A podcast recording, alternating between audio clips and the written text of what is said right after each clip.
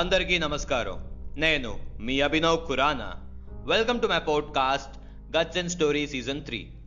మహాప్రస్థానంలో తొమ్మిదో అధ్యాయనమే బాటసారి. ఒక తల్లి మాట వినకుండా బయలుదేరిన ఒక కుర్రాడి కథే ఈ బాటసారి. ఇందులో శ్రీ శ్రీ గారు తన తల్లి కష్టాన్ని, ఈ బిడ్డ పడుతున్న కష్టాన్ని తన మాటల్లో క్లుప్తంగా వివరించారు.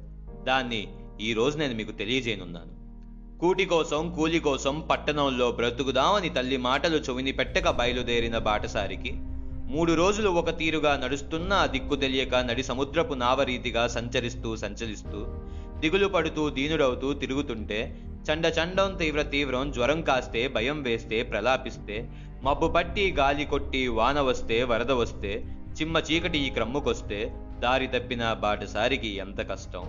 పళ్ళు వాకిట నిలిపి చూచే పల్లెటూళ్ళలో తల్లి ఏమని పలవరిస్తుందో, చింత నిప్పుల్లాగా కన్నుల్లో చెరిగిపోసే మంటలెత్తగా గుండె శృదులు గుర్చినట్లే శిరోవేదన అతిశ్రయించగా రాత్రి నల్లని రాతిపోలిక గుండె మీద కూర్చుండగా తల్లి పిలిచే కళ్ళ దృశ్యం కళ్ళ ముందుట గంతులేయగా చెవులు సోకని పిలుపులేవో తలుచుకుంటూ కలతకుంటూ తల్లడిల్లే కల్లడిల్లే పల్లెటిల్లే బాటసారికి ఎంత కష్టం.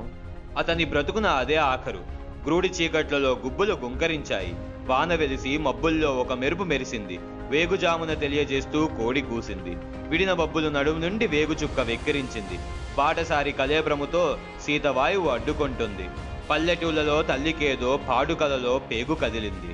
ఇంతటితో మహాప్రస్థానంలో తొమ్మిదో అధ్యాయమైన బాటసారి సమాప్తం. ఇది శ్రీశ్రీ గారు క్లుప్తంగా వివరించిన ఒక కథ, ఒక తల్లి బాధ.